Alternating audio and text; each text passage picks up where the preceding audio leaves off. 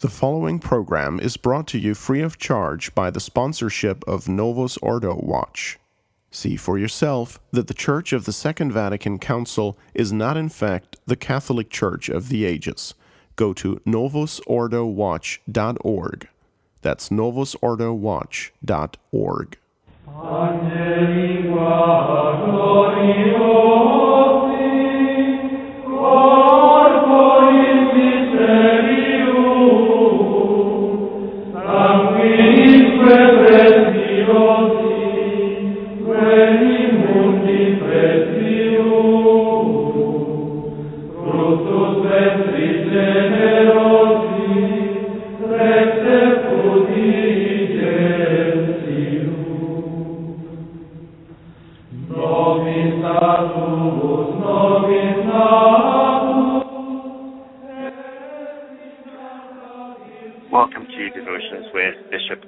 Dolan. I am your host, Stephen Heiner, and as Pange Lingua recedes into the background there, um, today's topic is going to be on the Stations of the Cross. And I think a lot of times, uh, I'm I'm certainly guilty of this, Your Excellency. This is a devotion that um, somebody, some some Catholics only associate with Lent and that might be Yeah, a good starting a starting point for our discussion. But I know you'll probably want to start us with a prayer. How did you know? My goodness, you're getting to know me well. Excellent. Well, yes, let's indeed start with a prayer. Um, the prayer that I'm choosing to start with today comes from an, an unusual source. The Franciscans had a privilege of a series of masses during Lent, on the Fridays of Lent, in honor of the different uh, devotions or elements of the Passion of our Lord, the five holy wounds, the shroud, and so forth. They also had a unique privilege because you might say, in a sense, the stations belonged to the Franciscans. They had a privilege of keeping the feast of the mysteries of the Way of the Cross on the first Friday in March. So let's begin with a collect from that Mass, and of course, a prayer to Our Lady. We adore thee, O Christ, and we bless thee, because by thy holy cross thou hast redeemed the world. Let us pray. O God, who hast taught us by the glorious passion of thy Son to reach eternal glory by the way of the cross, mercifully grant that as we join ourselves with him in loving affection at Calvary, so also we may continually follow him in his triumphs who livest and reignest forever and ever. Amen. Hail Mary, full of grace, the Lord is with thee. Blessed art thou amongst women, and blessed is the fruit of thy womb, Jesus. Holy Mary, Mother of God, pray for us. pray for us Now sinners, now, hour of our the hour of our death. Amen. Our Lady of Sorrows, pray for us. Pray for us. Yes, the stations. Um, well, in in a sense anymore, I think you really have to say, the stations uh, are they just for Lent, but for an increasing number of the true Catholics who are left, the stations aren't even for Lent. Uh, they I've noticed over the years. Uh, an absolute decline in the what used to be the ironclad traditional hour, the Friday night stations in church at 7:30 uh, during during Lent, followed by benediction, and of course you had to do it with the Saint Alphonsus way of the cross. Less and less people come, and and as modern congregations will be, they're rather impervious to any little hints or direct pleas or threats from the pulpit. So if we reduce the stations to a congregational participation during Lent, then uh, they're just going to be reduced more and more. So today, let's try to see the, the stations, what they are, their history, their import, their richness, their indulgences, and, and of course, the great role that that uh, the devotion to the Passion of Christ plays in the in our spiritual lives, and be encouraged to make the stations throughout the year, just as we assist at Calvary throughout the year, that is to say, by means of the Holy Mass, and just as we pray the sorrowful mysteries uh, throughout the year. But the stations in June, uh, Stephen, a brilliant and an inspired choice. I came across something in my reading about um, Saint Teresa. I'm doing a series of sermons on Saint Teresa. Uh, I started at the beginning of Lent, and I just like her so much that here it is after Pentecost, and we're still on St. Teresa. Something, an incident happened in her life um, on Friday, the 14th of June. So, the, so the days of the week were were, were the same as they are uh, as they are this year in uh, 2013. She was making the Stations of the Cross in the chapel of the Carmel at Lisieux and um, had just begun. She was just making them by herself as an act of private devotion when um, she experienced her wound of love, the transfiguration of her soul. I had just, be, uh, she writes, I had just begun the Stations of the Cross in choir when all at once I felt myself wounded by a shaft of fire, so strong that I thought it would kill me. That's very, very similar to the uh, mystical experience of uh, Padre Pio uh, during his Thanksgiving after Holy Communion, when um, uh, which was a prelude for him receiving the, the stigmata. But it's interesting, St. Teresa making the stations, making the stations by herself, making the stations in June. Interesting.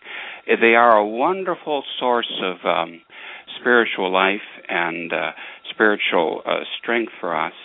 And um, like as with so many devotions, they need to be better understood, and they really need to be revived because they possess the power to revive us.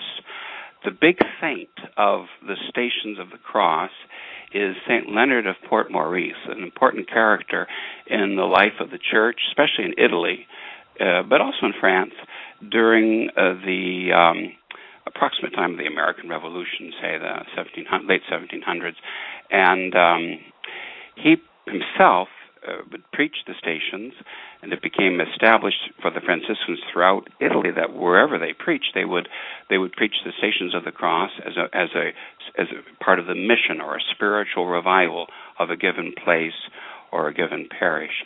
And he himself personally set up and blessed, the technical term is erected, the Stations of the Cross in almost 400, uh, 4 to 500 churches throughout Italy during his um, during his lifetime, and he did it because uh, not only because, as I mentioned a moment ago in, in the introduction, that the stations kind of belong to the Franciscans.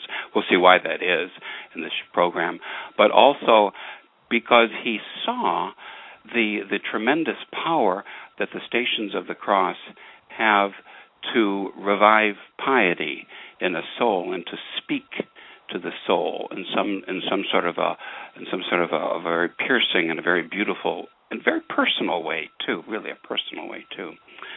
Well, the um, stations of the cross, interesting. While the stations belong to the Franciscans, nevertheless, in one of the interesting little ironies of life, they took their permanent form as the result of the devout writings of a man, uh, a Carmelite friar, a lay brother, John of John Pascha, who himself never visited the Holy Land, but followed uh, the devotions of his day and was inspired to uh, reduce them to the 14, the specific 14 stations of the cross that uh, that that we follow still today. After this um, John John or Jan Pascha comes a certain and Adrichomius, who is also well known for the, the 14 stations of the cross as we uh, as we have them today. Um, the stations of the cross, uh, I before I go into sort of a, a rule, or uh, maybe a few spiritual rules that explain things we, have talked about already in the way of devotions, like the scapular, uh, or the other things that we might talk about in the future show, like the the rosary and the, and the um, uh, the little office of Our Lady. There, there, are certain spiritual rules about that. But before I talk about that, I'd like to talk about the word itself, stations. Uh, it appears in Christian literature from a from a very early date, and always with a sort of a liturgical meaning hanging about it or signification. It is from military Latin, Roman military vocabulary. It designates an outpost. Uh, particularly uh, night sentry duty at this or that particular place. So you have the idea right away of the night, and keeping watch. Very important in the early Christian life, and it should still be very important for, for Catholics today. Then, with um, the coming of the second century, already there was connected with it this idea of staying at your post and watching, keeping vigil. That, of course, what also you're going to do, why you're going to fast. Um, one of the early, one of the earliest uses of the of the term stations in in the history of the church are the vigils that were kept uh, during the night until an early morning mass at dawn at the tombs of the martyrs. Of course, that gives us so much. That's the story of the catacombs, the story of the altar stone, and the story of of, of uh, really much of our of our sacred liturgy and the liturgical tradition. So the station, by the time of Saint Cyprian, maybe comes to refer to the to the people coming together to celebrate and to celebrate solemnly on certain feast days or solemn occasions. Originally, the anniversaries of the deaths of martyrs, which is the origin of the of our calendar, our liturgical calendar. It has to do with then uh, already what we see, and you see it still in the Missal today. You see station at Saint Anastasia or station at St. Paul without the wall, something like that. That finally came to denote um, mm, the meeting place where the faithful, to which the faithful would repair in a solemn procession along with the Pope and the clergy of Rome, barefoot, a sort of a penitential procession, chanting uh, the litany of the saints. That's that's the meaning of what you see in in your missal, and the the choice of a particular church for a stational mass influences very much. Um, very much the text of the Mass. So, for example, when there's a station at St. Lawrence, you might find some reference to uh, somebody being St. Lawrence was barbecued to death, some some scriptural reference to to being grilled or roasted for our Lord, um, and that that's interesting how how the church always makes a connection between the two. But that's the idea of station, and that's the the origin of station. But it's um, it's connected, and then this is more our connection now. It it uh, also means uh, a place where you stop in a procession, and you stop there because that particular place calls for special veneration. And so, very often in, in, in medieval processions, the procession would stop, say, like in the Rogation days, a procession would stop at a particular chapel.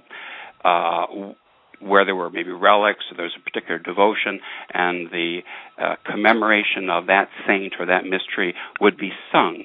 So that too is the idea of station, the idea of stopping and venerating someplace. And of course, that right away that would lead us into our idea of the modern um, way of the cross. Um, then uh, it is also interesting for me to talk a little bit about, and I hope it's interesting for you too, talk a little bit about stations uh, in the history of the church in Ireland. Until well, until sometime during the 19th century, the Irish faithful and clergy had their stations. Uh, each parish did.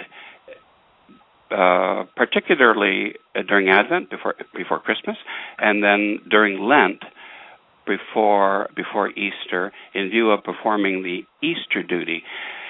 This goes back to the to the era that lasted for centuries when there were no regular parish churches anymore, and while the while the faith always thrived in Ireland, very often the, the external circumstances were pretty much the same as they are for traditional Catholics today, just starting to meet in a place and meeting in somebody's home because there there wasn't really any other place where the mass uh, could be offered. So a station in, in Irish church history meant that father would be saying mass at say uh, uh, McGillicuddy's house, Gil McGillicuddy's house, on um, Thursday morning at uh, eight o'clock. So that that's the station. Father would go there perhaps the night before and start the confession so that everybody in the region would know about it uh, they would come, uh, they would go to confession, and then in the morning, Father would have more confessions, and then he would offer Mass and distribute Holy Communion. interesting too to note that, of course, obviously for the McGillicuddies was a very great honor that their home customarily was chosen because it was large enough and decent enough to receive the, the, the Catholics in the neighborhood for mass. Then it was also the job of the um, of the host at the stational chapel, in effect, to provide breakfast for the priest. So you had to feed the priest, and then once the priest was fed and was on his way on his horse again, then that was the end of the stational observance. So that's another concept of the word of the word stations, stations of the cross. It has a very rich history, and it's um, while the stations of the cross are not liturgical, they're absolutely in the uh, in the spirit of the liturgy. Um, next, there's something to be said about uh, some principles or some rules that govern uh, the that govern the, the, practices of piety or the devotions. Um, Father Thurston, this is Father Thurston's theory. He was interesting character. He was a Jesuit, uh, turn of the century in England, about 100 years ago was when he thrived. He had some slight modernistic tendencies. I think you can say that. You, you see that especially in his revision of Alban Butler's Lives of the Saints. Uh, he was and he was a great researcher, a great historian, a great writer. Um, and he says he points out that uh, the very popular devotions that we Catholics have today have all started not so much as a sort of a spontaneous uh, act of piety as an imitation, an imitation, uh, a substitute for something better. Um, because as we know, we don't ever want, as Don Bosco said, we don't ever want to let the uh, the better be the enemy of the good.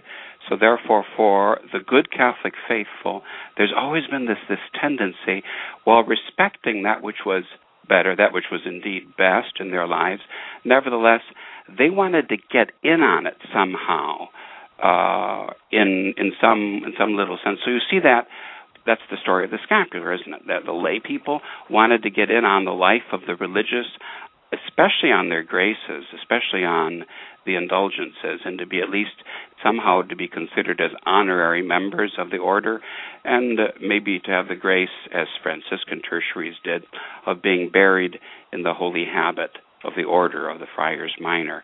So it was an imitation and uh, a simplification, a reduction. That's, of course, the origin of the rosary. For centuries, it was understood that the oh, the high point of piety was to recite, as the Irish monks often did, but other other religious too, certainly, and hermits throughout history, to recite the 150 Psalms of David every day. By the 8th century in Europe, there were uh, uh, monasteries, both of, of, monks and of nuns, which had uh, the continuous recitation of the Psalter. In effect, you were you you you, took your turn on the schedule, and you were in choir and you would chant not only the divine office of the day, but also all of the other psalms that so that in the course of 24 hours the 150 psalms of David were chanted.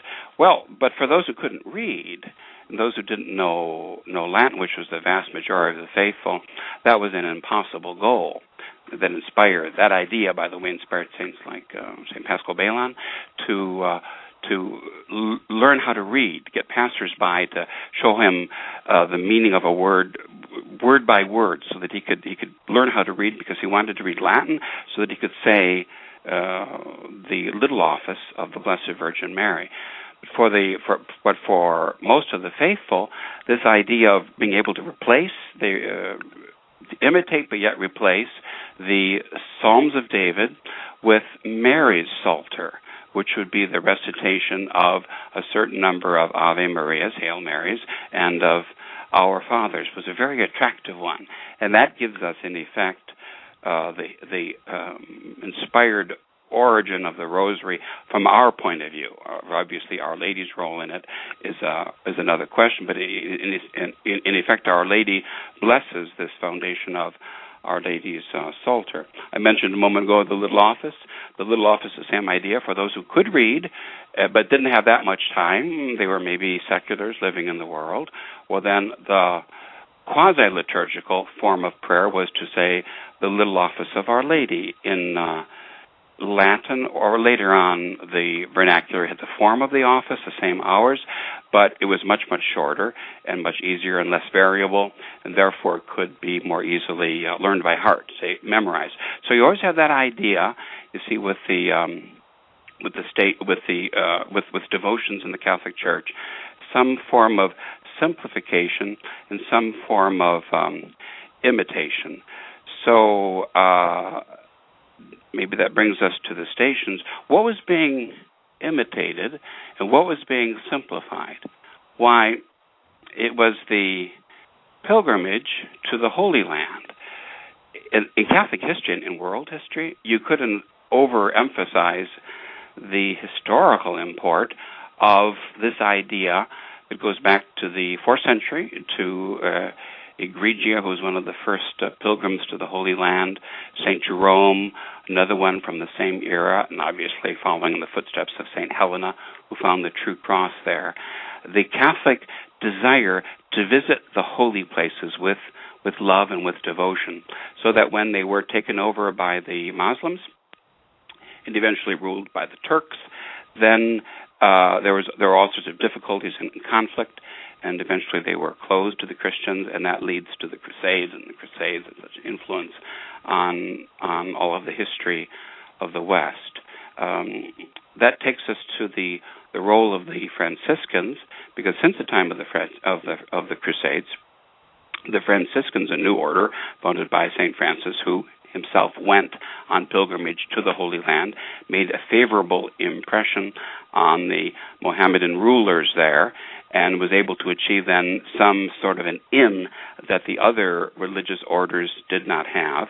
So they were able to survive by by dint of great diplomacy and much care and probably a lot of bribery too. The Franciscans were able to survive all of these centuries of Mohammedan domination after the Catholic Crusaders were driven out during the Middle Ages, and while the Holy Land was under um, Mohammedan rule for centuries. So then you had groups of pilgrims that would come at great cost to themselves and obviously great danger because travel, as it is still today, is, is a difficult and a, and a dangerous prospect. You know, who would want to go to the Holy Land today and think about that, how dangerous that would be? You, you might get blown up at, at any step of the way. And if you don't get blown up, then you have to deal, deal with the, um, the anti-Christian attitude of the uh, of the Israeli government and the and, and the people who live in, in in current Palestine today, and the fact that Christianity is almost pretty much um, pretty much died out there. So you have these pilgrims who are willing to make all these sacrifices and go so far and uh, that was that was a real part of Christianity. Uh, the idea of making a pilgrimage out of devotion, or particularly out of penance. They say that one of the knights who slew Saint Thomas a Becket went to the Holy Land and left his mark, his name there, as part of the Church of the Holy Sepulchre.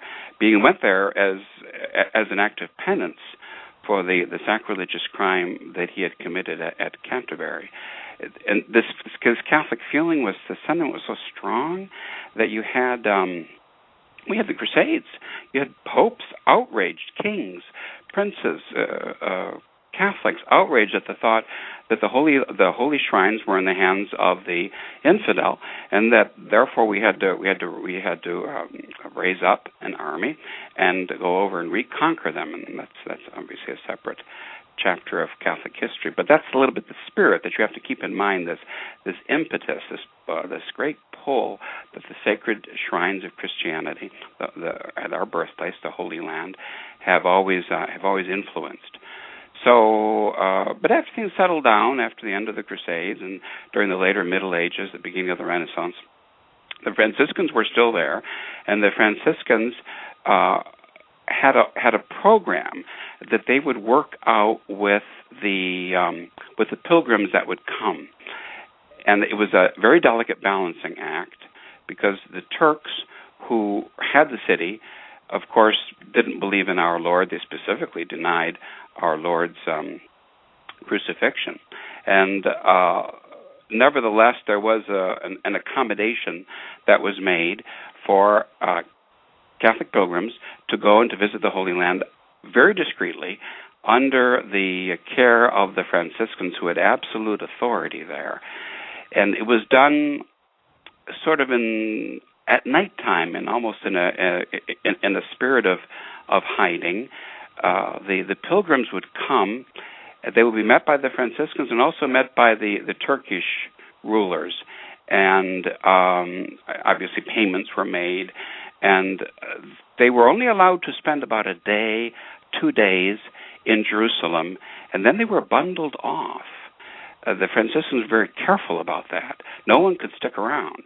Uh, Saint Ignatius himself uh, talks about that, how his his piety would have wanted to stay a whole lot longer, but he couldn't because the Franciscans were having none of it. They were very strict about it. This was this was what was going to be done. So the pilgrims were locked into the Church of the Holy Sepulchre by the Mohammedan family that had the key. Of course, some Mohammedans still today have the key in Jerusalem. And then there was a program and certain rules that they had to follow during the night hours. And then before dawn, they made the Via Dolorosa, the Sorrowful Way, which is one of the possible origins of the Way of the Cross. And it was done by uh, torchlight and with candles. And they probably couldn't even see all that much.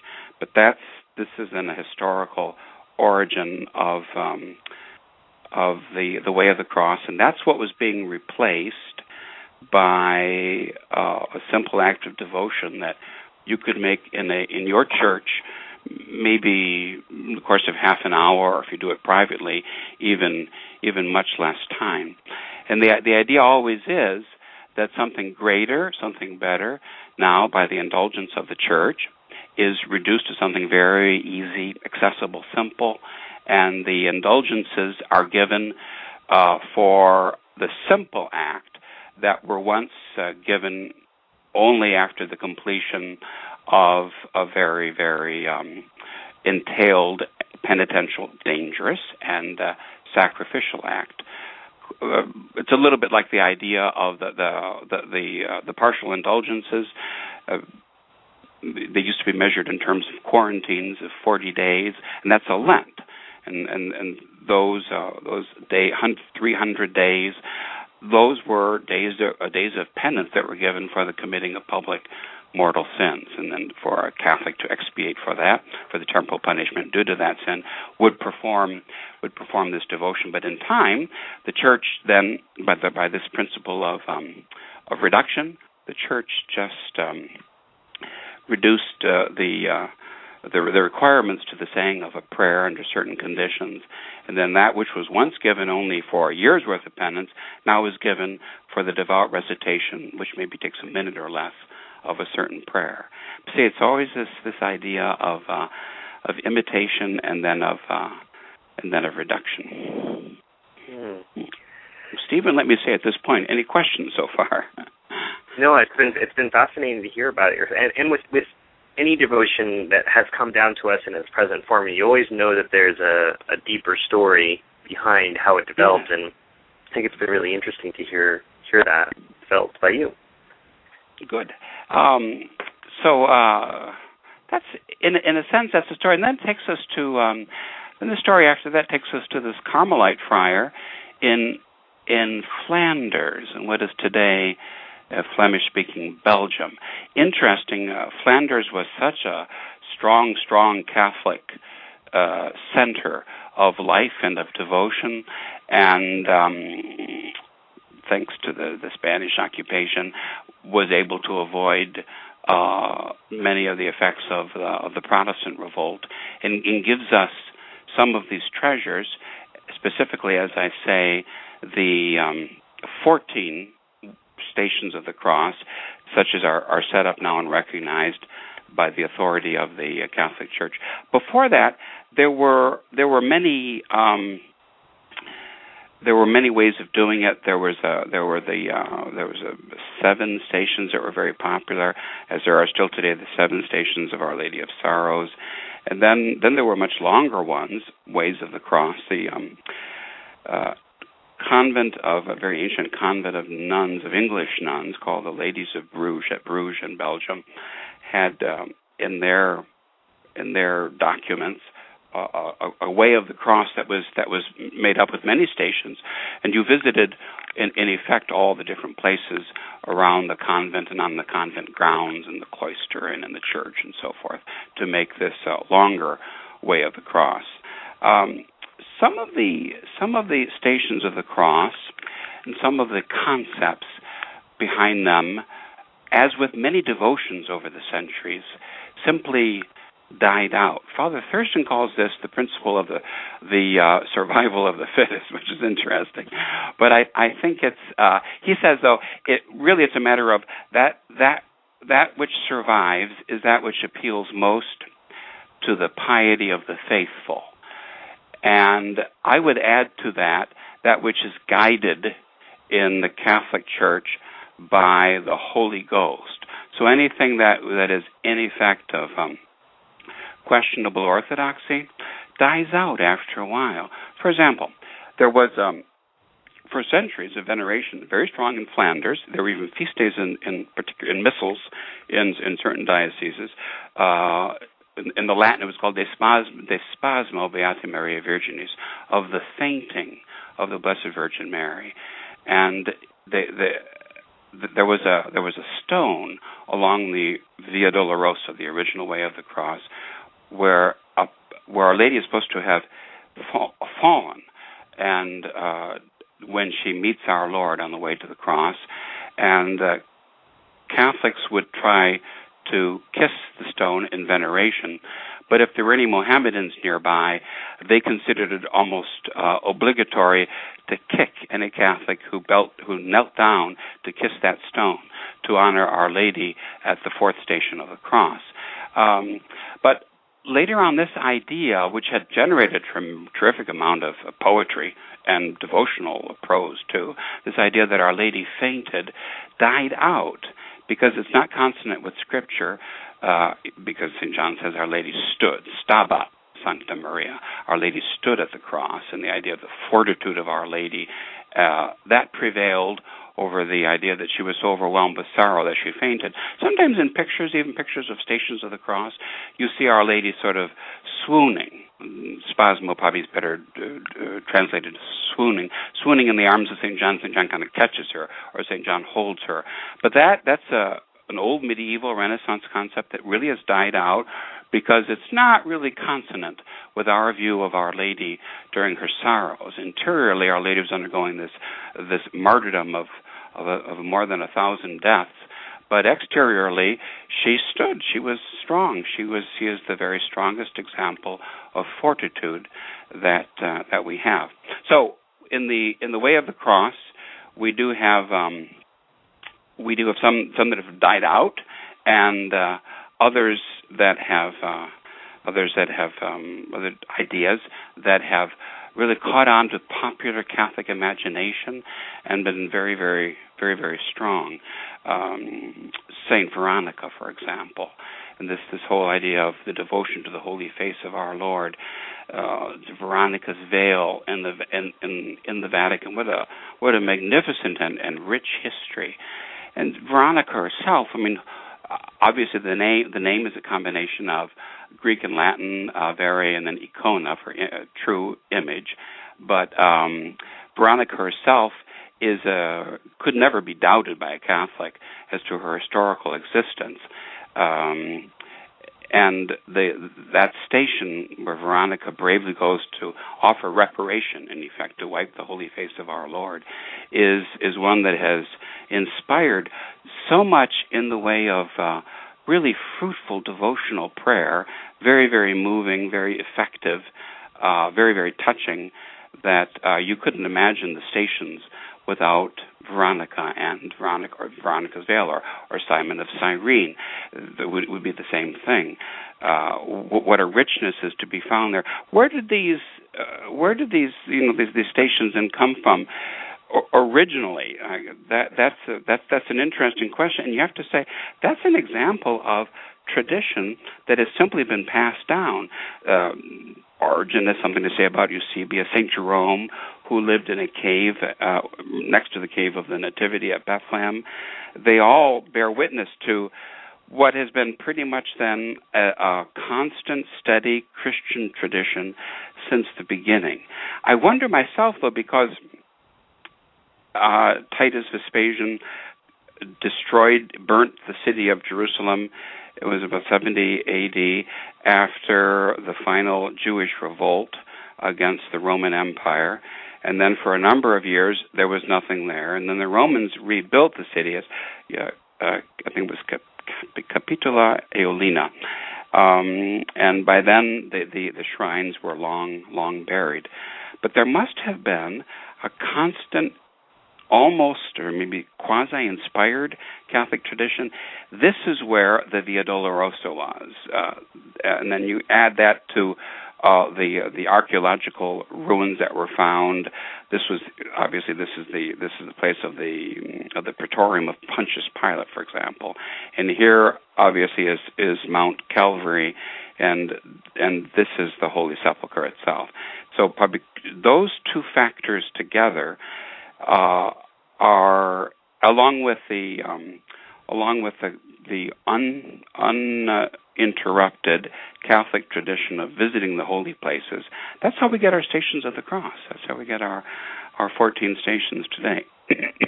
and so then it's a very very easy thing for you to go on that on that pilgrimage uh, which reminds you that your life is uh, a procession, a procession in which you are meant to accompany our Lord and to derive derive all of the all of the spiritual benefits from it.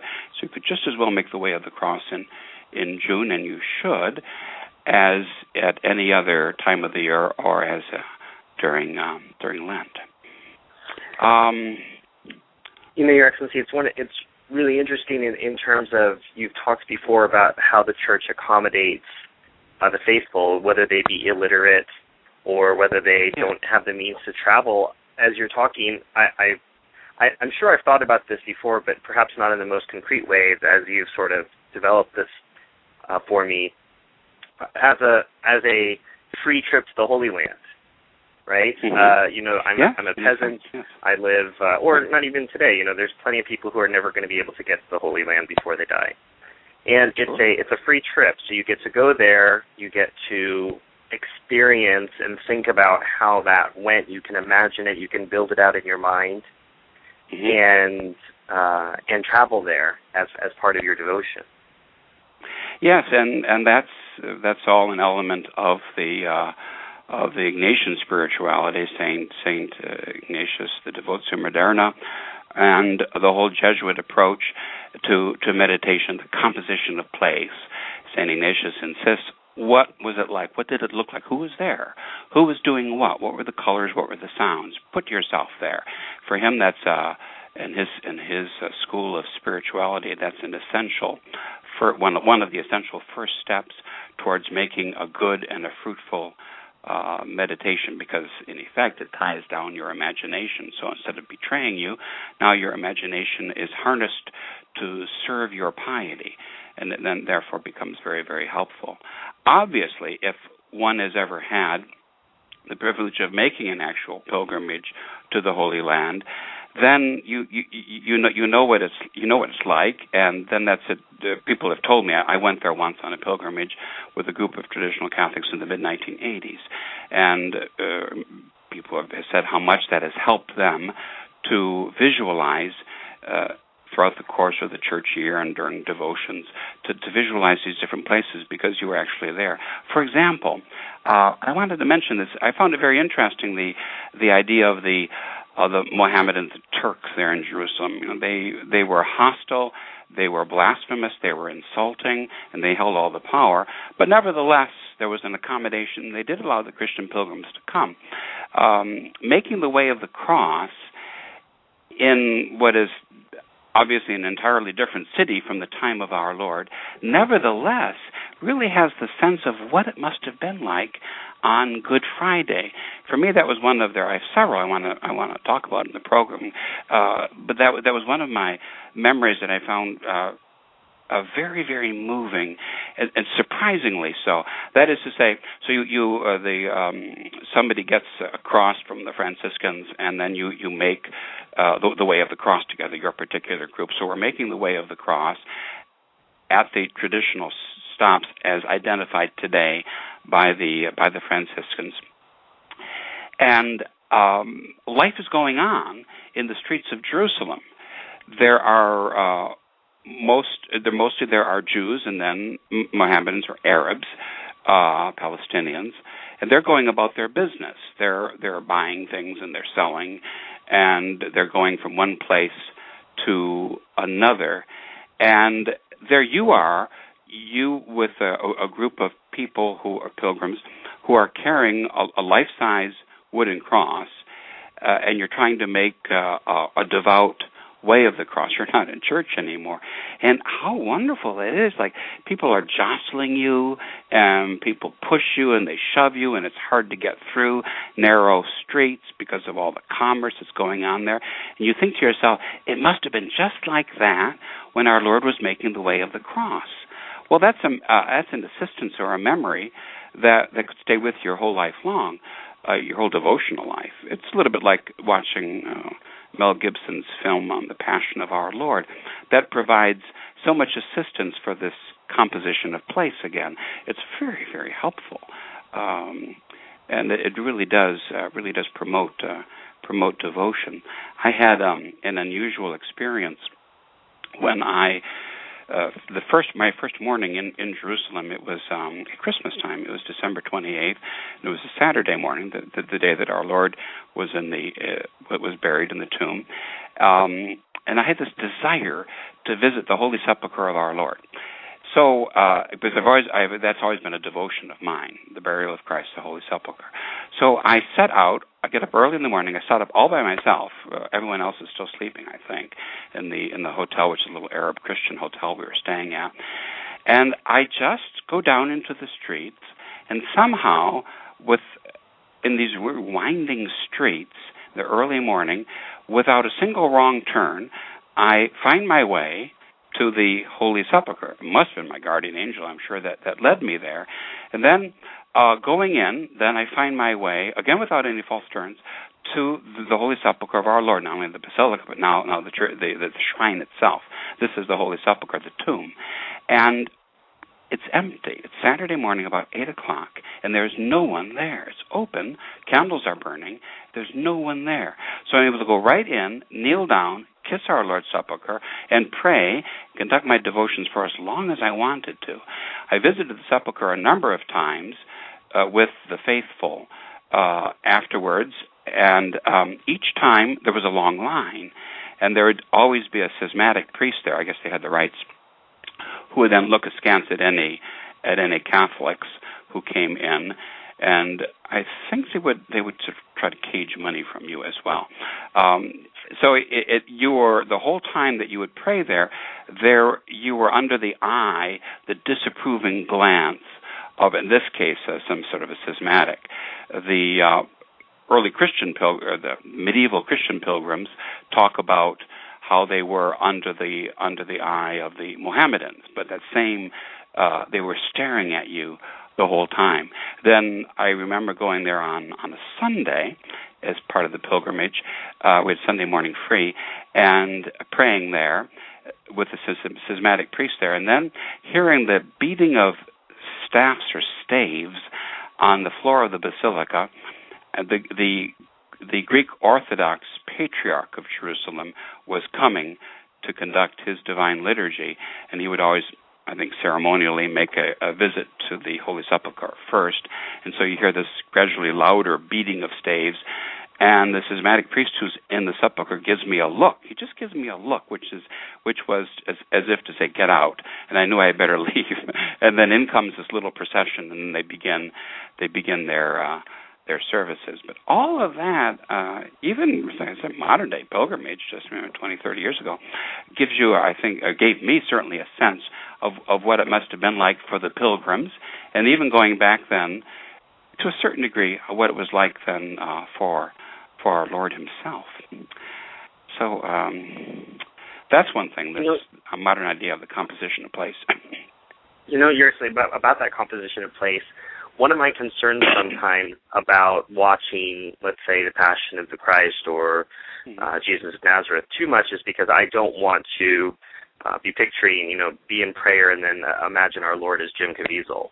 You know, sometimes you can be bound, you can be bound to your imagination in that way. So I think I'm a bit. Sure. Am I am I am I being am I being too reactive? I think sometimes I I want to watch movies like that for inspiration, but I know there are tons of uh, Catholic families and they might substitute this for devotion that they'll watch the Passion of the Christ during during Lent or uh, on Good Friday. And I thought, oh, well, maybe yeah. maybe you could go, go do Station of the Cross. I don't really see that as devotion. It was maybe a way to get uh, Friday movie night in and uh, get their Lenten. Um, it's so interesting I, I think that you I, should. Yeah, yeah. Go ahead. That's your, interesting yeah, you should mention on that, Stephen. Yeah, because uh, that's actually one of the points that I wanted to make. Amongst our traditional Catholics in Mexico, served by the Trento Fathers, uh, there is a um, well, at one time it must have been a tendency, but now it's an absolutely established custom that the main event of Good Friday, and mind you, in Mexico, there are many competing devotional events that take place.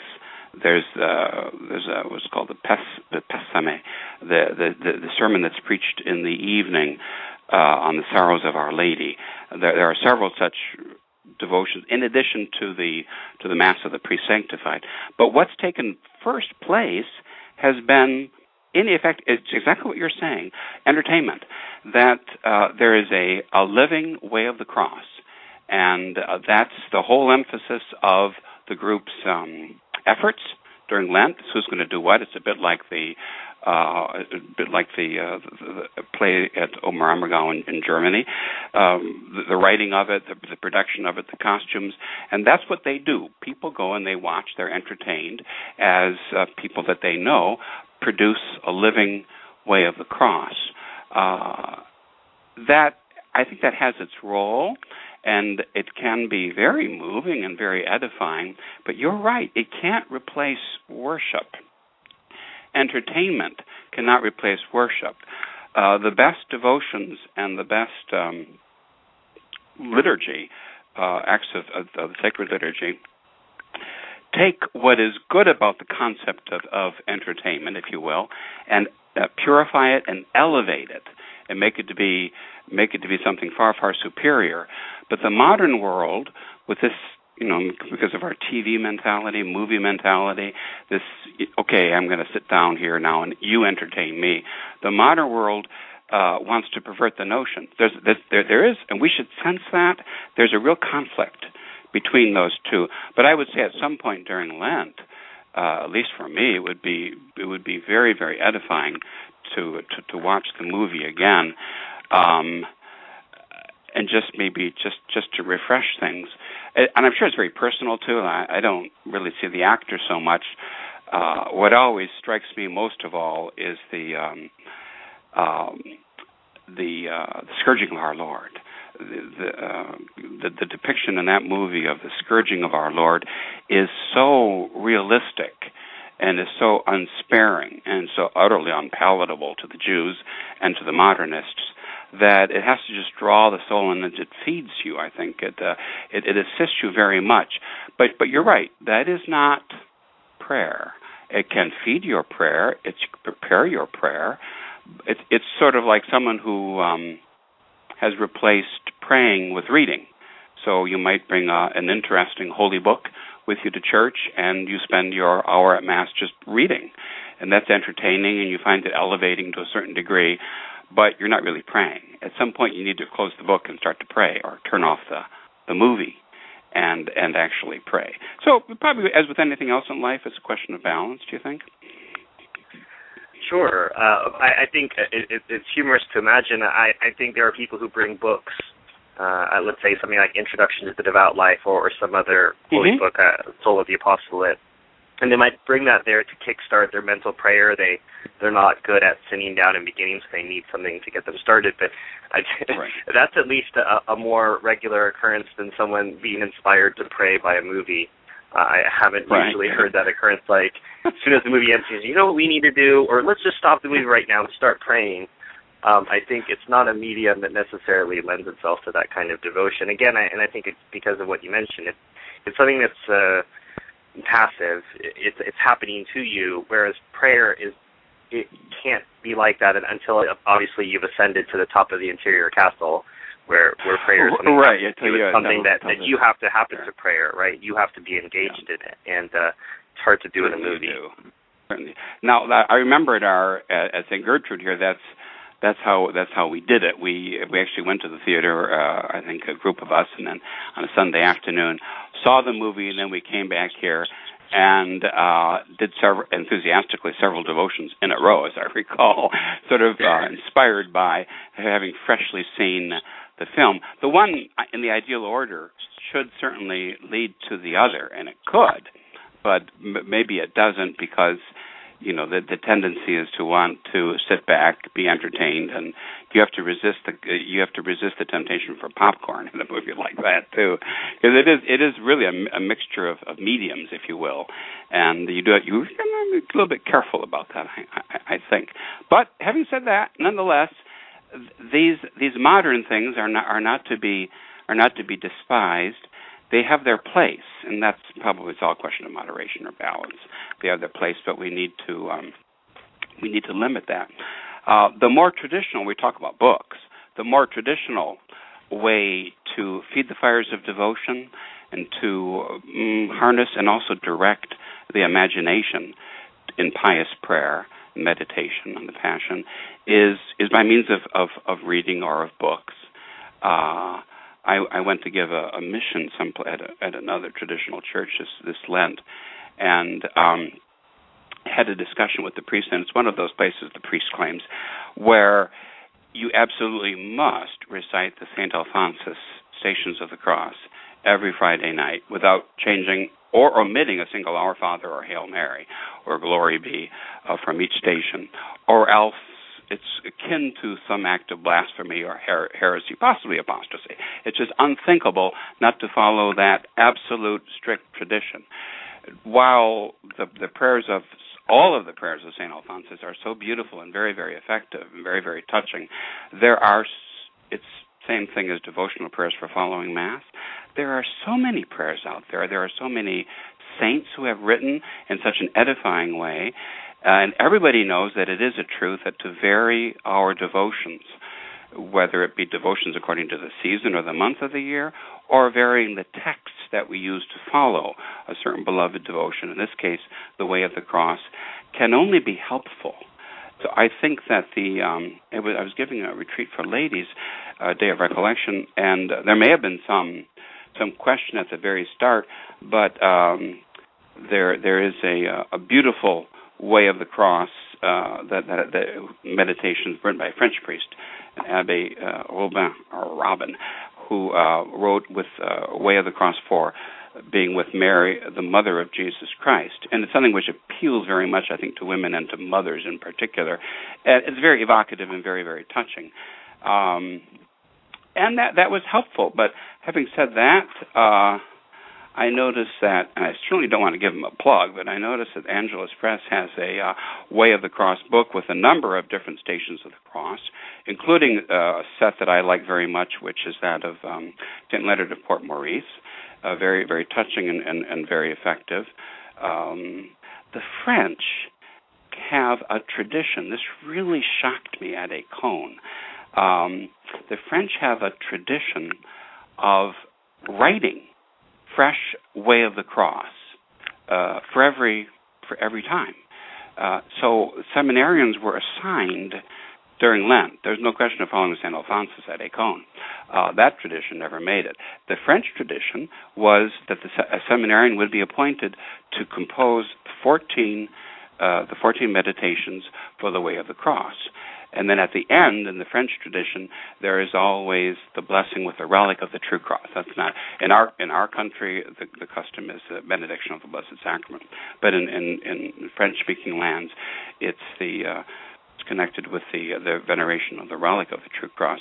So that was a curious experience because you had these kids, you know, and they they certainly had a lot of pious thoughts. Uh, the quality of the writing, as I recall, was not inspired by any means and and, and you felt sorry for them because they were extremely nervous. Um, they have to uh, to read these meditations in front of the clergy, as well as their fellow seminarians, none of whom was going to be shy about criticizing it later on. But uh, it was an, that was an interesting experience. But uh, that that goes to show that in each country and each tradition there are different ways of doing things, and that it is it's okay. There isn't only one one way. There's one way to say mass or to give the sacraments, but when it comes to uh, devotions, there are many many devotions and many ways to perform them that can be e- effective.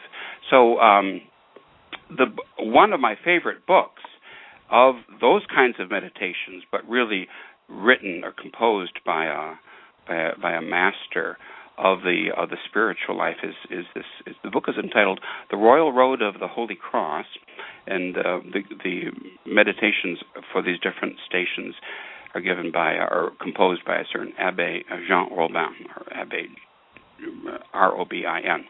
Uh, they they are very very beautiful. There's one uh, honoring Our Lady as the Virgin Priest. There are several honoring the, um, the Sacred Heart, um, and it, I, I've had a good result with that over the years. There there also there's a way of the cross honoring the Holy Face, so that's sort of combining two devotions into one.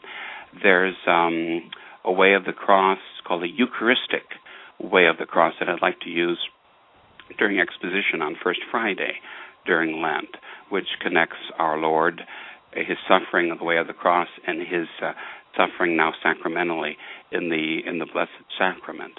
Uh, then they're uh, in the different Marian manuals connected with uh, St. Louis de Montfort and the True Devotion. There's a very beautiful Way of the Cross uh, with Our Lady. So, uh, and then there are many, many others, including many short ones, which which can also be done. It's not I should mention here, it's not necessary to do the Our Father, Hail Mary, and the Glory Be at each station. It is if you're making uh, the stations privately at home, if you want to gain the plenary indulgence.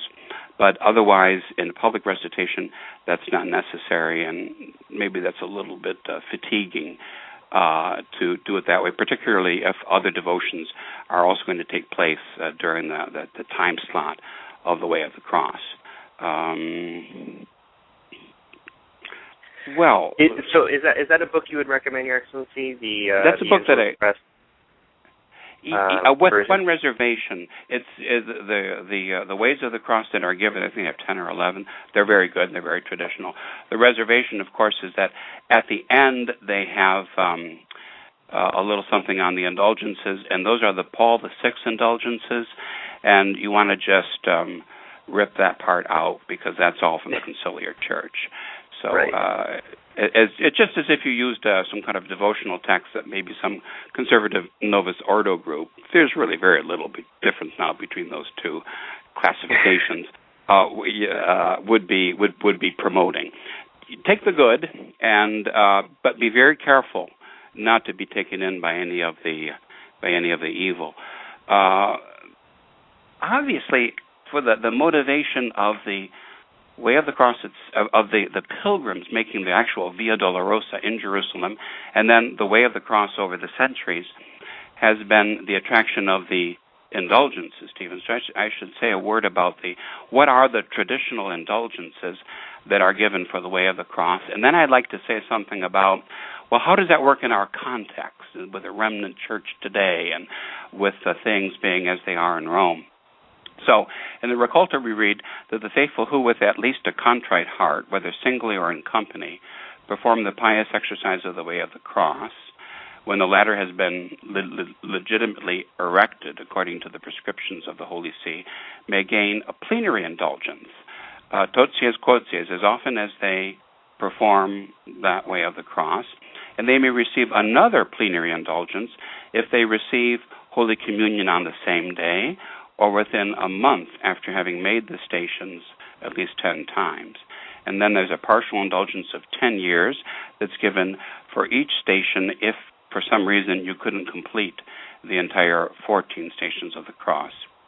And these same indulgences are given to those who uh, can't get to a church for some legitimate reason to make the way of the cross, and they are obliged to hold a crucifix that has been blessed for that purpose, and they should say an Our Father, Hail Mary, and Glory be for each station and then think a little bit about the station. And then at the end, they should recite uh, five of, of those prayers to honor the uh, five wounds of our Lord. And then, oh, here comes that uh, that bete noire again that appears in all of our prayers. And uh, I think I've spoken about this before, but it's one of those things you can't repeat too often because it is a source of confusion. Now comes the phrase in the Raccolta, and one, Our Father, Hail Mary, and Glory be for the intentions of the Sovereign Pontiff. Dear listener, do not be confused by that. When we say intentions of the Sovereign Pontiff, we are not talking about Bergoglio and uh, his off the cuff remarks and the spread of the Pentecostal movement throughout the conciliar church, so whatever whatever it might be for this particular day, or really, really, really getting along with your local rabbi uh, and, and lighting the Hanukkah candles. We're not interested in anything like that. That's a stylized phrase that that you will find used uh, in our in the calendar that we sell at St. Gertrude the Great Church, as well as in, in many many books of devotion, you will find the explanation of that. It's the extirpation of heresy. It's the uh, exaltation of Holy Mother Church, peace and concord uh, among Christian princes, and there's one or two other elevating and, and very wonderful intentions. Those that that's what that means. You're praying for those intentions because in the old days when there actually was a pope, that's what the pope wanted. He wasn't worried about the rabbis and the and the Pentecostalist movement. He was worried about these things. This is what he was praying for. So you pray for these things. It has nothing at all to do with any false pope. So not to worry. Um, that's well, how, that's, that's you how mentioned you, your your excellency what what you know the Pentecostals and that that the, because yeah. you know the Novus Ordo can't keep their grubby fingers off of anything, and they've even managed no, to mess with the Stations of the Cross, haven't they? Oh yes, indeed. They, um, in fact, we were talking about the uh, live or the living way of the cross. I'm reminded of this gruesome ceremony that takes place every year in downtown Cincinnati and gets a lot of publicity. And it's so, or, or it's called the, Way of the Cross for Social Justice or something like that. And they visit the slums and they and they reflect about you know how we need to have more programs and more money and uh, you feel sorry for the drug addicts and let's get those clean needles available to them, things like that. Um, so, uh, like anything else that is good and holy, the devil is going to mock it somehow by creating a facsimile that might appeal to people. And this um, this uh, way of the living way of the cross devotion connect connect with left wing uh, political and social goals uh, is very popular in, in our city and is always is, always hugely um, uh, reported in, in, the, in the local uh, in the local media. No, but that you know if we if we stick stick to the true stuff, I think we're going to be okay. But having said that, you know they're really I mean there's an awful lot to be said for if you're able to especially if you're going to be doing it frequently during the week, make the way of the cross yourself just with your own thoughts and meditations. You've done you've seen the movies you've read the books uh, you've listened to many many sermons. Look listen begin with a prayer to the holy ghost and ask our lady's help and just look at the pictures or on or in a book or on the on the wall of the church or just um, close your eyes and imagine a little bit uh, that is so the way of the cross can be an excellent form not only of uh, the um, of the pa- devotion to the Passion of Christ, which is enough. Remember, Saint Bonaventure says to um, melt the most frozen of hearts, and to and to warm the coldest of spirits. And it's it's also just a wonderful form of of mental prayer. So um, you you can you can write your own in effect if you would like to, not necessarily putting it down in words. Although there'd be no reason why you couldn't do your own little meditations as the French seminarians at Écône used to do. Um, but the idea is make it your own personal prayer, your own form of meditation. So then, here might be a, a good place to talk about. Well, what about gaining the indulgences in our traditional chapels or churches? Um, I mentioned at the beginning of the show that the um, Franciscans own the way of the cross, as it were. It's their copyright. It's all patented. So uh, to they controlled the uh, they controlled the the setting up of the way of the cross. So if you wanted to if the if when a new church was built in the old days, then you had to either get a Franciscan to come in and to erect the way of the cross, the pastor did, or you had to uh, have faculties. And I think, generally speaking, in America, the faculties were, were accorded perhaps to certain religious or to, or to certain priests, but it came through the chancery office to the bishop.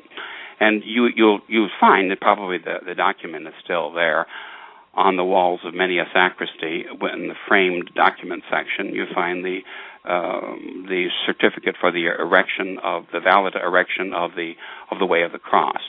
Um, for that to be done, by the way, the only essential thing is that there be 14 wooden crosses at some distance, the one from the other. The pictures themselves are not required, but if you do have pictures, they have to be the pictures that match the the correct list of the authentic or traditional uh, way of the cross. For a while in the Novus Ordo in the 70s, it became trendy to have the 15th station, which was the resurrection. And I don't know if the Novus Ordo is still into that or if they they, they let that one go.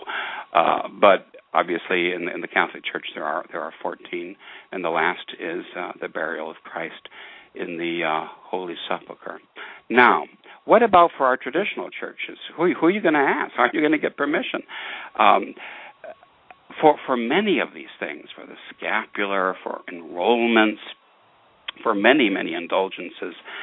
Uh, this is where the, the, that principle of epikeia, the appeal to the, the lawgiver or the mind of the lawgiver, would come in, and then there's a certain amount of, uh, you might say, uh, pious hope or desire on our part. But at the end of the day, as they say, we leave it up to Almighty God's goodness and His mercy. Am I going to get an indulgence from this or not?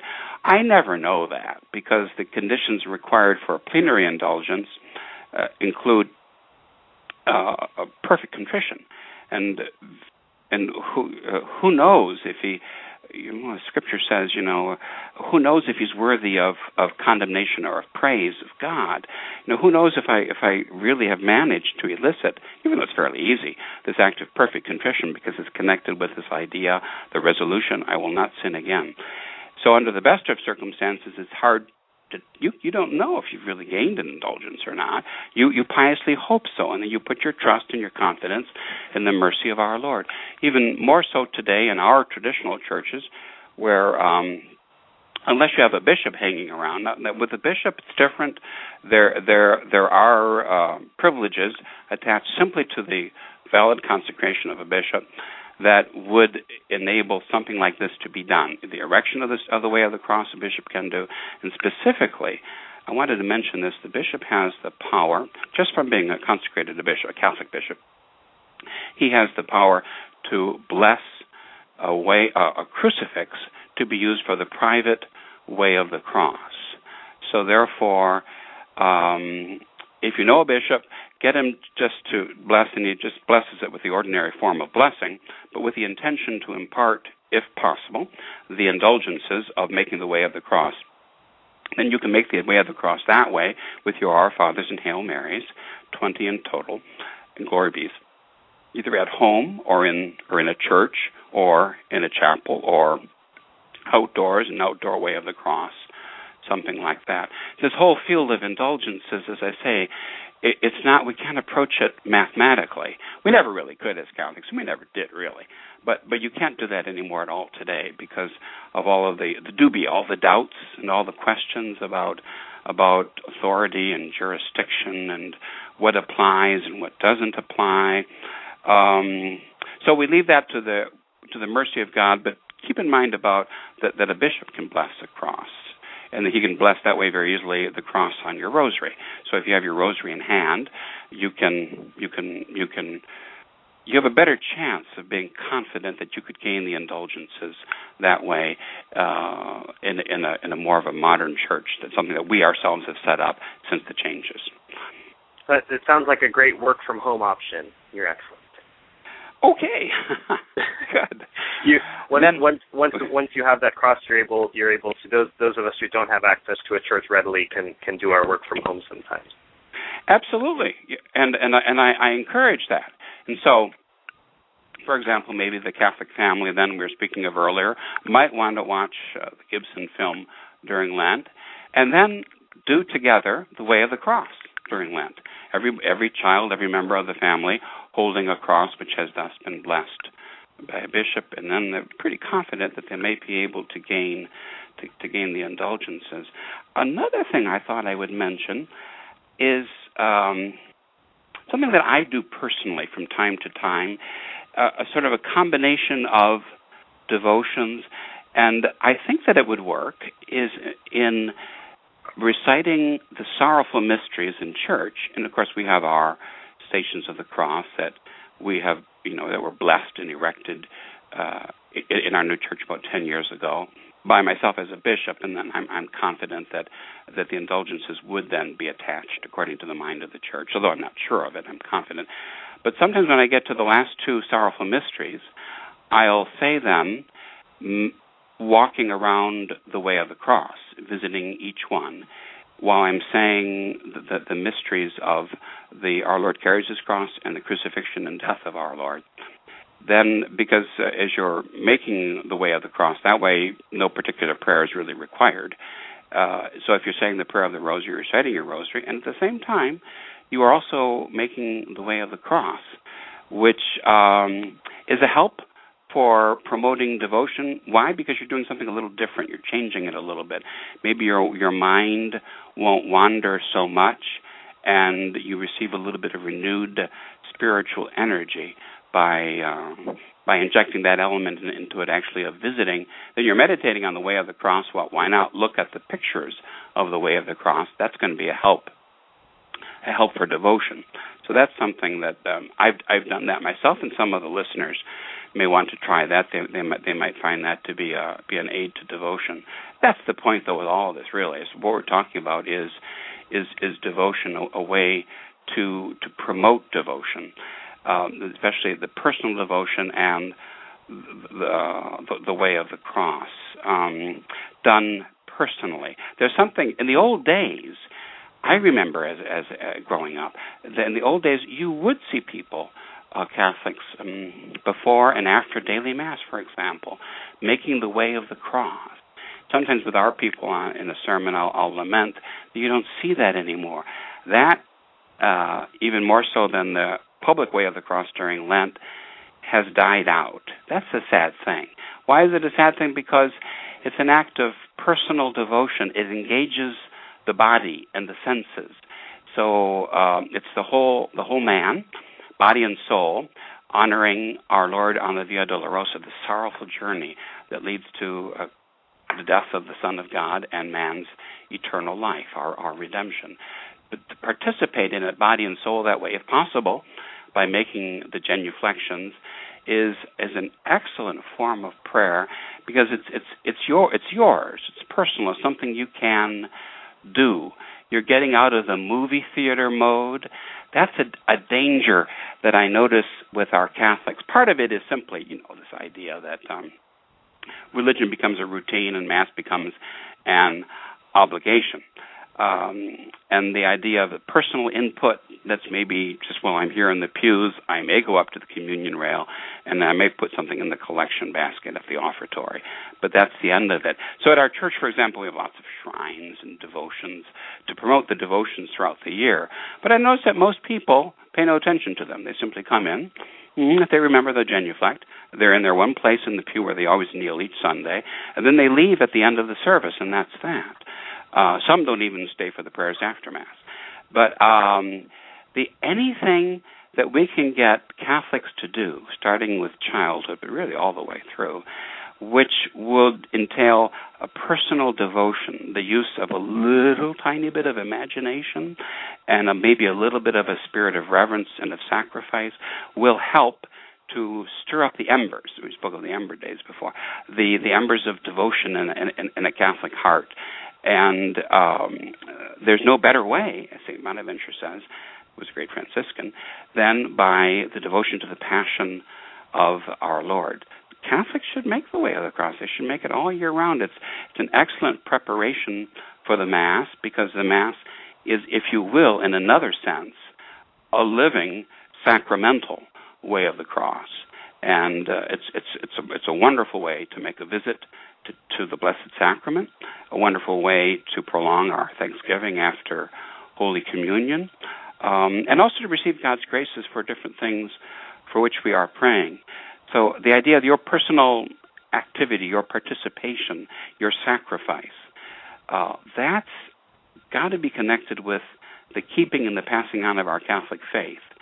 We have our forefathers who went all the way to the Holy Land. Imagine to to to to make this sorrowful way. We should at least take advantage of it.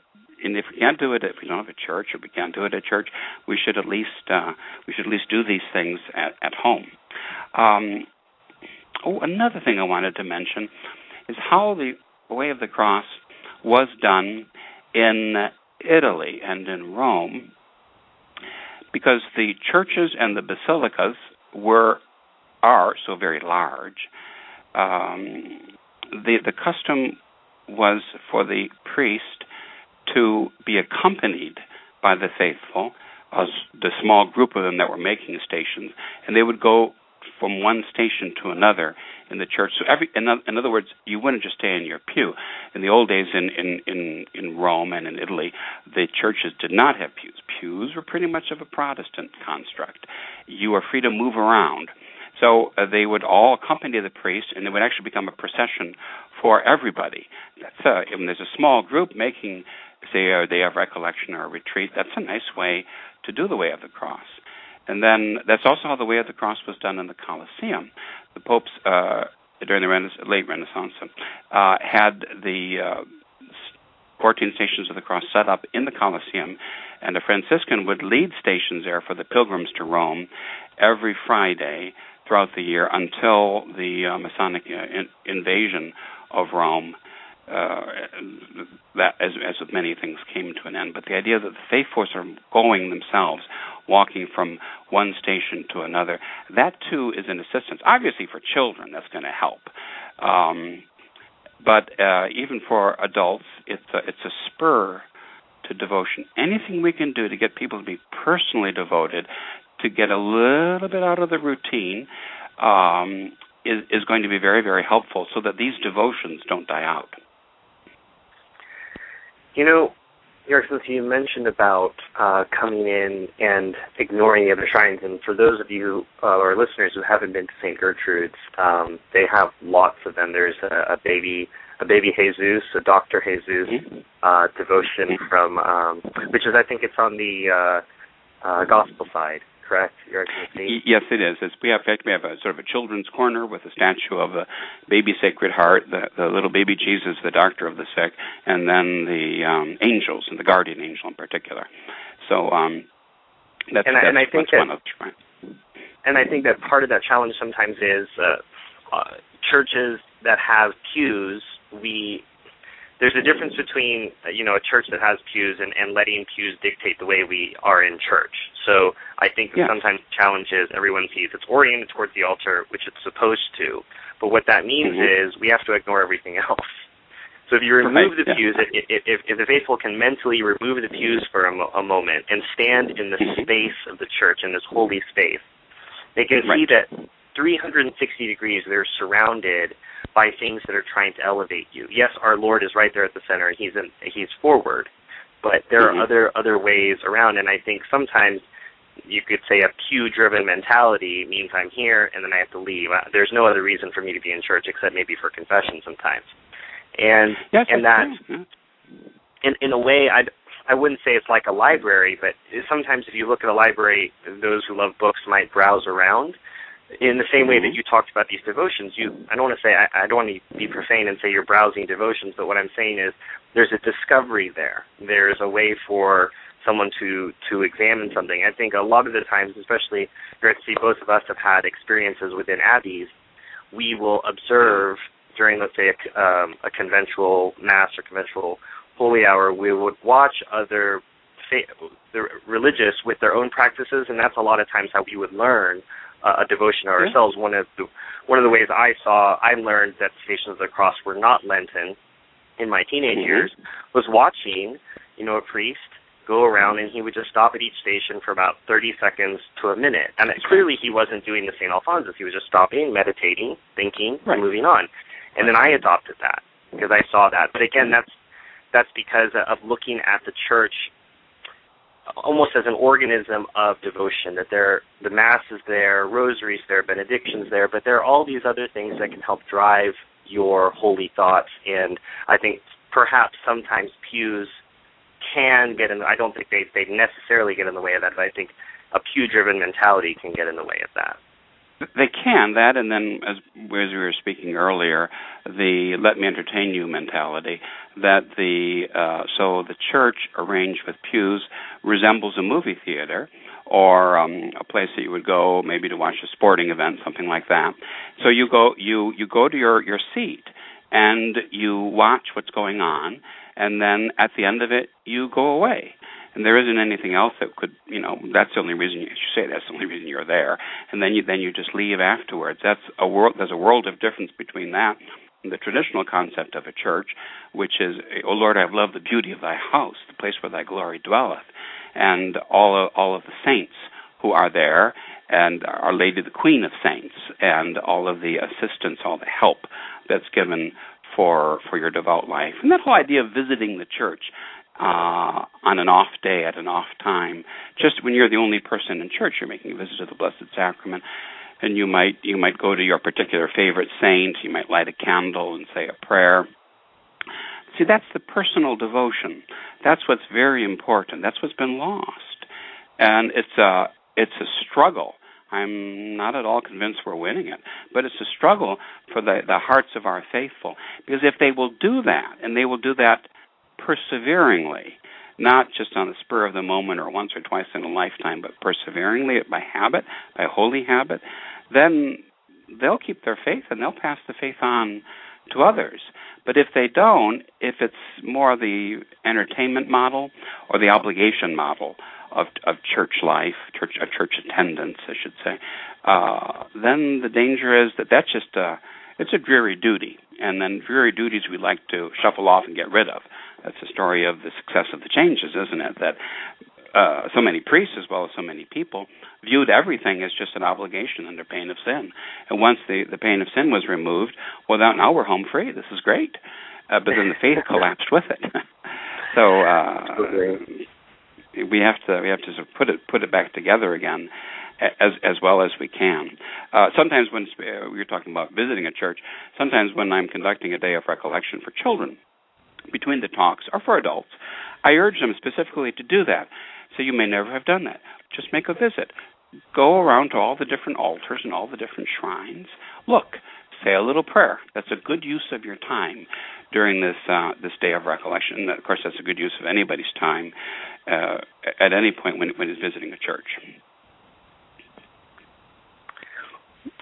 One of the things I wanted to circle back to your Excellency, because we do have Novus Ordo listeners, people who attend the Novus Ordo, and I had mentioned earlier that uh, the Novus Ordo couldn't keep their hands off Stations of the Cross, and and again, the same thing that we hear with the justification of the luminous mysteries, which we'll get to in another show when we get to the Rosary, but uh, there was instituted the scriptural Stations of the Cross, and I think you, you touched on it earlier. One of the great things about the Stations of the Cross is it in it is part of how uh, Catholics receive their faith. It's not solely from Scripture. It's not solely from tradition. It's a mixture of both. And what's interesting about the traditional Stations of the Cross, it's a it's a fairly balanced mix of both. And with these yeah. new, I guess, uh, scriptural Stations of the Cross, I just call them the Novus Ordo Stations of the Cross.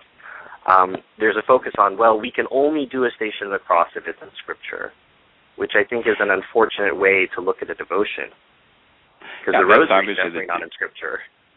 Sure, that's that's that's going to be. Um, Father Cekada and I were discussing the other day about the um, local missals in France uh, during the Jansenist uh, movement over over several centuries, really, and how uh, many missals, say the the Missal of Paris, for example, were re- rewritten under Jansenist influence in the 17th, uh, 16th, and 17th centuries to um, reflect this rule, what uh, Dom Guéranger calls the anti liturgical heresy. One of the one of the rules of that heresy was that nothing can be used unless it's specifically in Scripture. But having said that, On the other hand, uh, it's uh, really a shame that for us, Scripture loses its appeal and its glow because it was used, it is used by the bad guys to destroy religion. That is to say, they would say, okay, now we're going to study the Bible. We've got to, we Catholics have got to get back to the Bible like the Protestants do. So what do they do? They they study the, the scripture supposedly, but then they deconstruct it. Nothing means anything. There are no. I just read recently some Novus Ordo type saying that there. Uh, oh, some great experts that there's absolutely no no prophecies of our Lord, no messianic prophecies in the Old Testament. That has nothing to do with the New Testament. It's just totally, which is you know uh, so false. It couldn't be more false. So if we're talking about a scriptural way of the cross, what a what a lovely concept it would be to to build in a type of Christ carrying the cross, which is found in the Old Testament in the book of Genesis. Isaac carrying the wood for the sacrifice up Mount Horeb. Uh, as bidden by his father Abraham, because Abraham has been told by God to sacrifice his only begotten son. Uh, so that's that, that's an Old Testament type. That's very rich. That's very beautiful, and ties in then with the the prophecies that one would read on Holy Saturday, and it gives our faithful a better idea and an appreciation of the role of the Old Testament, which all points its way to the New, and it's also uh, for want of a better term, it's very poetic. It's, it's it's very moving to the soul to consider these things. Our Lord is the divine Isaac. He carries his his his cross, the wood of the sacrifice, up the hill by himself, but he's not spared at the end. There's no angel that that's, that stops the, the the knife. No, because the eternal Father sacrifices his Son. So it's it's very very rich, very deep, and and very holy. Um, there is one. There is uh, one of the ways of the cross which I like very much. I think it still might be published by, of all people, Collegeville Press, which are otherwise Benedictine modernists, 100 percent, of um, based on old liturgical texts, the scriptures, and then old liturgical texts, including the Franciscan masses of the Passion I spoke of at the beginning. Um, that's that's very beautiful. That, that that's very rich too. So um, I think in our devotions we Catholics have to be careful to be Catholic, uh, small c and capital C both. There's a tremendous amount of devotional literature that's out there from mm, different liturgical sources, from the saints, from Catholic tradition, from Scripture too, obviously, because we're Catholics, the Scriptures are ours, and, and that's all extremely helpful. Uh, and it should be our job as part of well, you know, your restoration radio. So it's our job to restore, and part of the restoration is to reclaim that which has, has been covered by dust, and or that those traditions that are even in our own day in the like way of the way of the cross, they're in the process of dying out. What a shame! What a tragedy that is. We have to we have to revive them not by some kind of a modernist jargon type approach or perversion, but by by discovering what they are and then uh, very lovingly, very respectfully using them and and in all of their um, their wonderful variety, they really will promote our devotional lives. You know, Your Excellency, one of the things I wonder about, you know, the the pre-Vatican II church, again, the church before I was born, was the idea of passion plays. You, you've alluded to it in Mexico, and we know, of course, it happened in Europe. Was there ever uh, anything like that in, in the United States as you were growing up? Was that something that you saw, or was it something that never really caught on here in, in America? Oh, oh no, very much so. Um, in fact, the the I think the Protestants have some imitation of that now at some you know vacation type spots as part of the summer summer offerings in different states. But uh, I don't remember anything growing up in Detroit, but certainly in Cincinnati, with its rich German Catholic heritage, there was a tradition of a passion play that was performed uh, at St. John's Church, which has now been torn down for, for decades, in uh, the over the Rhine section of Cincinnati, which was a heavily German Catholic uh, settlement right in the heart of the city of Cincinnati. And that I've got to think, I've never researched it, but I've got to think that was perhaps connected with, or at least inspired by, the Bavarian Passion play of Oberammergau. So, uh, oh yes, uh, that, that, that, that, that is certainly something that was done. Because that's a form of, it's like watching these movies we spoke of earlier, it's a form of pious entertainment. That is entertainment plus it it and, and it has a way of making the faith, in this case, the Passion of our Lord, come alive for people because it actually is a live performance. Mm. Oh, and speaking of the Novus Ordo, I, I want to, I think we're probably getting towards the end of our time, but I wanted to, to mention one curious little incident that uh, that uh, that happens each year on the Friday nights of Lent. Not that many of our people attend stations anymore, but at least for a few of the stations, there's always an old gentleman who attends with a real strong voice and participates uh, very, very enthusiastically in anything he possibly participate in. And he comes with some, I, I presume, members of his family, and he comes only for stations on Friday nights during Lent because all of the Novus Ordo parishes around us do not have stations anymore. Of course not. And he believes that you've got to go to stations still because that's how he was raised. So there, and I can picture him telling him his Novus Ordo pastor, "Well, if you won't do stations, I'm going to go over to St. Gertrude's because they still have stations there." And the pastor probably just shrugs his shoulders. So he comes every, I think, every Lent. He shows up with some family members, and he simply comes for stations because he is not willing to to give that up. He's he's willing even to cross over the threshold of our wicked, evil, schismatic church because we have stations, and that's that's the pull, that's the attraction. And I'm I've been so edified by this man over the years. I've preached about him, told other people about him. What a great example it is to our Catholics. They they all they're asked to do is to come back to their church no no no penal no canonical penalties entailed at all to perform this devotion. But I guess we're busy doing other things on Saturday night or Friday night, excuse me, and we're just just too busy for that. So in that case, make the stations throughout the year. Well, and and uh, and Father Scott told me you guys don't do Friday fish fries, so I know they're not busy cooking fish. No, no, they're not cooking uh, fish. That is certainly true. So they, we do do a. Uh, we have a delicious Friday night uh, Friday night um, uh, potluck, and different of the faithful bring in dishes to share, meatless dishes to share, and it's very it's very convivial and very nice.